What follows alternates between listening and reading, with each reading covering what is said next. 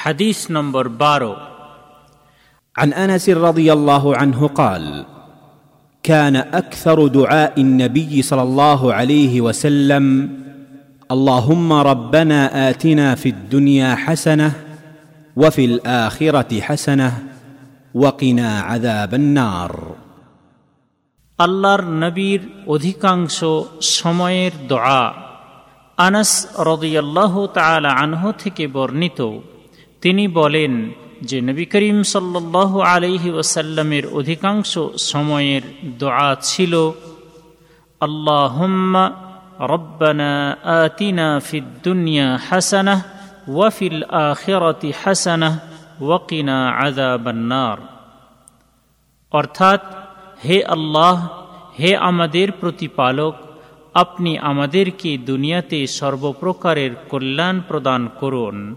এবং পরকালেও সর্বপ্রকারের কল্যাণ প্রদান করুন। আর আমাদেরকে জাহান্নামের অগ্নিকুণ্ড হতে পরিত্রাণ দান করুন।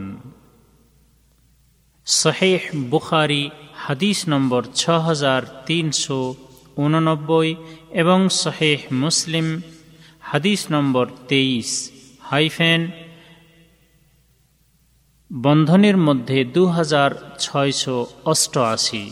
তবে হাদিসের শব্দগুলি শহেহ বখারি থেকে নেওয়া হয়েছে। এই হাদিস বর্ণনাকারী সাহাবির পরিচয় পূর্বে আট নম্বর হাদিসে উল্লেখ করা হয়েছে। এই হাদিস হতে শিক্ষণীয় বিষয়। এক, যে ব্যক্তি জেনে শুনে প্রকৃত ইসলাম ধর্মের শিক্ষা মোতাবেক সততা ও একনিষ্ঠতার সহিত ইমান আমল এবং চরিত্র ঠিক রাখতে পারবে সে ব্যক্তি দুনিয়াতে এবং পরকালে সুখ, শান্তি এবং নিরাপত্তা লাভ করতে পারবে।